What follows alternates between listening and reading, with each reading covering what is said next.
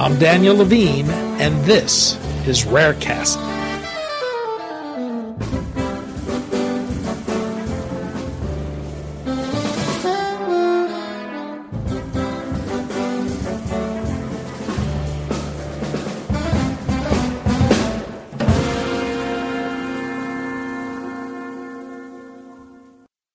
The controversial approval of Sarepta Therapeutics eteplirsen to treat a certain form of Duchenne muscular dystrophy has been viewed as a major victory for patient advocates.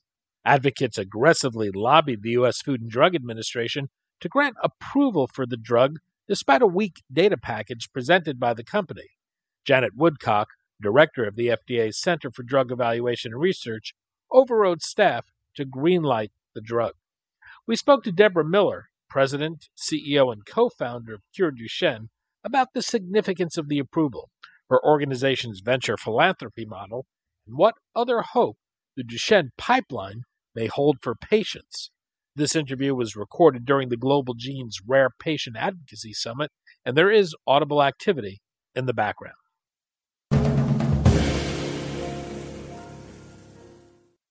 Deborah, thanks for joining us. Oh, thank you for having me here. We're going to talk about Cure Duchenne and its venture philanthropy model, the, the recent approval of Sarepta Therapeutics, and, and what it signals about any long term change about how the FDA may consider patient viewpoints in weighing whether or not to approve a drug. For listeners who may not be familiar with Duchenne muscular dystrophy, let's start there. What is it? How common is it? What's the prognosis for boys with the disease? And, and what treatments are available? So, Duchenne muscular dystrophy affects boys. Um, the prevalence is somewhere around 1 in 3,500 boys, and they're usually diagnosed somewhere between 3 to 5 years old when they have trouble keeping up with their peers, and you know, you notice um, just gross motor slowness. And uh, the prognosis for these boys, it's not good. Um, it is a 100% fatal disease. The prognosis usually puts them into a wheelchair by the time they're 10 or 12 years old.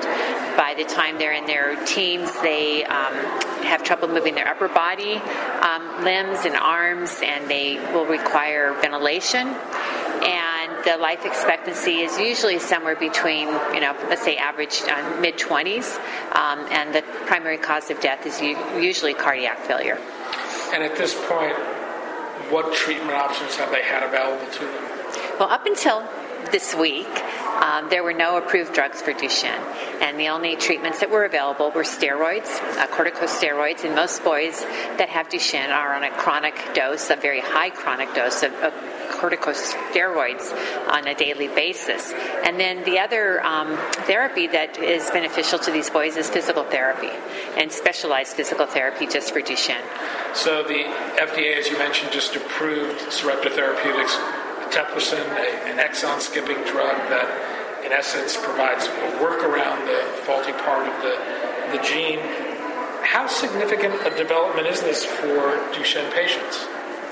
So, this drug seems to slow down the progression and, in some cases, stabilize the boys. We don't know um, long term you know what the prognosis will be for these boys on the drug because um, they haven't been on the drug that long our hope is that by getting the drug to the boys earlier, we're going to see a market improvement over the current um, generation of boys that are on this drug. The reason being, uh, exon skipping is designed to work on muscle, to trick the, the gene to produce a protein dystrophin that's not currently being produced. And um, it just makes sense that if there's not very much muscle left um, because of the deterioration, that there's not a lot to work on. And therefore, we, we believe that the younger the boys, uh, the better the result will be.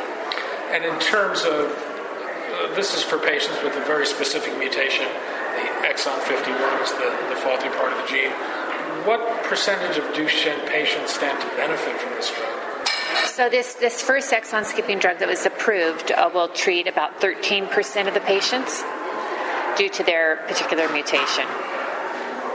So patient advocates played a huge role in, at least apparently, in getting this drug approved. What what was it like behind the scenes? How how did they have an impact here? So I think the patient involvement um, with eteplirsen goes back many, many years, and I think it's important not to forget the important role that um, patient groups played in funding the early research. Um, I think that um, there's a lot of attention paid to fo- the, the, focus that was on the FDA, which is very, very important. But um, you know, I, I, think the most important things for patient advocates at this point to remember is we need a lot more of these drugs in the pipeline and therefore the, the advocates do need to step up and help with the funding of, of new and more innovative research. But in terms of uh, the, the advocacy at the FDA, I think developing a relationship um, with the top tier um, executives at the FDA was crucially important, making sure that they actually knew the boys, saw the boys, heard what was going on, and um, had a good sense of the natural history of this disease. Did, did the company do anything differently than, than other companies? Was this is there anything unusual in the approach advocates took? So, in, in terms of Duchenne, we've never had um, such vocal advocates um, at the at the FDA. Um, so this was the first uh, company I think that had this level of um, dedication from from the advocates. So th- this was an approval that, that had a lot of controversy within the FDA. Yes. Janet Woodcock overrode staff in, in going with the approval. Do you think that has any lasting effect, good or bad? So this this is a whole new world we're in now. Really, um, it will be very interesting, and trust me, all the companies are watching this. And I would imagine that strategies are being uh, revised this week because of this because if truly this signals the FDA being willing to take small uh, sample size in terms of patient um, trial trial size patients and um, being quite flexible in terms of what a surrogate endpoint needs to, to prove, then I think that um, this does open the door for a lot of other companies to hopefully be approved very quickly. Cure Duchenne's name speaks to its ambition. Uh, as you mentioned before, this is not a cure. But how far does this get you, and, and what does the pipeline look like for other potential drugs that may give promise? That's a really good question. So, you know, we've been uh, proponents and supporters of exon skipping from, gosh, back 2003, 2004. We funded uh, we funded PTC, well, PTC, which is a, different mutation that's being addressed by um, uh, read through therapy. We funded that in 2003. We funded Prosensa, which was acquired by BioMarin in 2004, and then we funded Sarepta in 2010. So we've been, you know, big proponents of mutation-specific therapies, knowing that, of course, they're not cures. But what we want to do is, you know, we'll take anything we can get as parents, and the goal here is to slow down the disease to buy time, so that when the true cure comes about, um, these boys will still be with us to be able to take advantage of that knowing full well that it's not going to happen tomorrow. And so our strategy has been to basically circle the wagons around this disease and understand all the different um, side effects, components, and the pathology of this disease. So we um, take a very holistic approach. Um, in addition to the stop codon read through with PTC and, and, the exon skipping with, with BioMarin and Sarepta, we have funded um, a small company called Myotherix, which um, addresses the inflammation that happens when muscle cells die, and that, that inflammation um, creates a bad environment where muscle regeneration cannot happen. And so we're hopeful that Myotherix will be able to address that. Um, a result of the inflammation is fibrosis. So the inflammation ends up remodeling the muscle and turning it into fibrotic muscle tissue that cannot be treated by any drug. And so we funded another small company out of USC called uh, ResurX, which is addressing the fib- fibrosis of the muscle. Understanding also that uh, as I mentioned before, cardiac failure is the primary cause of death.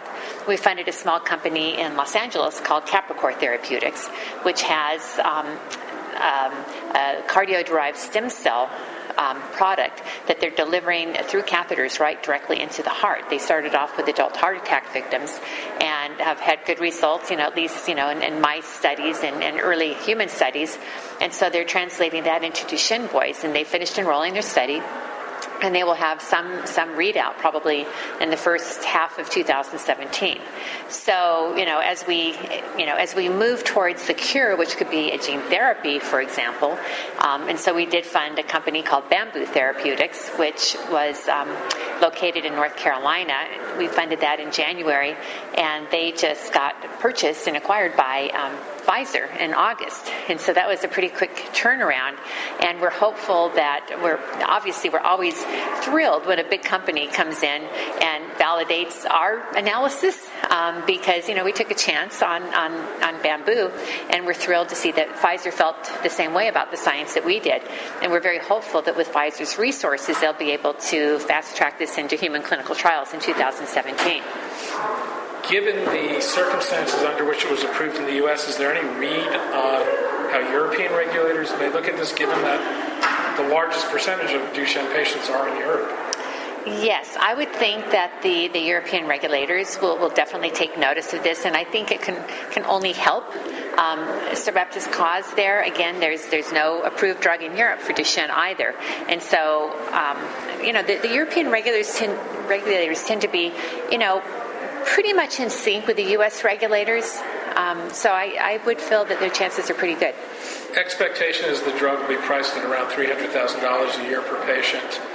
Not out of whack with what we've seen in, in the rare disease space, but given the questions around how efficacious the drug it is, will benefit, do you see payers pushing back in any way? So, you know, I'm not an expert on that, and I'm watching just as everybody else is. The drug actually could be higher based upon body weight.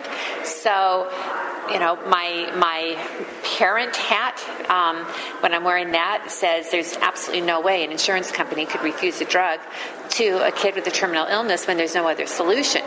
But you know, I, I'm not the expert on that, and, and we're all watching to see.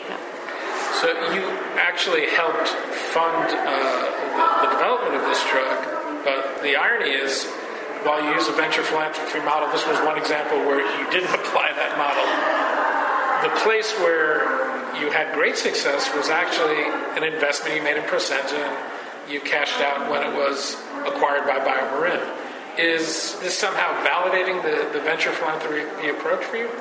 I think it absolutely validates this approach, and it, it, it, kind of mirrors biotech. You know, companies that are you know developing new drugs, they they have one success story for for many many failures, and so we know not every single company or drug that we invest in is going to be successful. I mean, so far, you know, we've, we've had a pretty good track record, um, but but you know, you still have to do it. And, and, our primary focus is the science. Our primary focus is is getting the drug into kids. And so, even though um, you know, Sarepta was one of the few um, companies we contributed to that we didn't make a, an equity investment in, which you know, too bad. But um, we're just thrilled and, and um, put it this way: I'd rather have the, the treatment approved than to have the the, revenue from it. So, what, what's the case to make? You talk about the need for people to fund this research.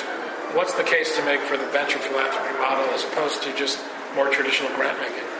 So I think the venture philanthropy model is really important for nonprofits to adopt. If you're going to be writing a check um, and it's going to end up in a company that stands to make millions or billions off of a drug, then to me it's a crime to not have some of that money come back to the nonprofit to reinvest in additional research. So we took the money from that we got from the, the uh, BioMarin purchase and we funded five new research projects out of that. At the same time, do you think that makes you more disciplined in your decision making? So we are extremely disciplined in our decision making for the science. Um, I, I, don't know that, that the investment makes a difference in that. We just have a couple really, really smart people working on this. We have, you know, Mike Kelly, who's got 30 years drug development experience and just an incredibly scientific um, success story in his background. And then Jack Knowles, who's an MD and, you know, worked for a venture capital firm, and it was his job to analyze these, these projects for VCs who really, you know, like to make wise decisions. So I think, I think we just have a really good team and um, and we know how to write agreements so that we can accelerate the, the, research as fast as possible. So, looking ahead, you talked a little about the pipeline, but do you, do you see this basic approach of, of antisense technology, exon skipping, being adopted more broadly, or do you think there are other modalities that are going to become of greater interest to drive space?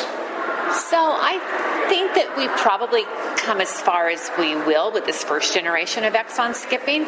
There's other companies that um, have some really interesting technology, like Wave um, in, in Cambridge, and they have um, what looks like you know exon skipping on steroids, um, and um, they will be going into trial very soon. So we're we're anxiously watching um, their results, and then obviously we're anxious to see with with bamboo therapeutics and the gene therapy. Um, the dogs are doing really really well that you know have had this therapy, and if it works half as well in humans as it has in the dogs, we'll be ecstatic. Um, and then obviously we're we're looking very closely into CRISPR therapeutics um, as it applies for Duchenne, which is a tough target for CRISPR. Deborah Miller, President and CEO of Cure Duchenne. Deborah, thanks as always. Thank you very much.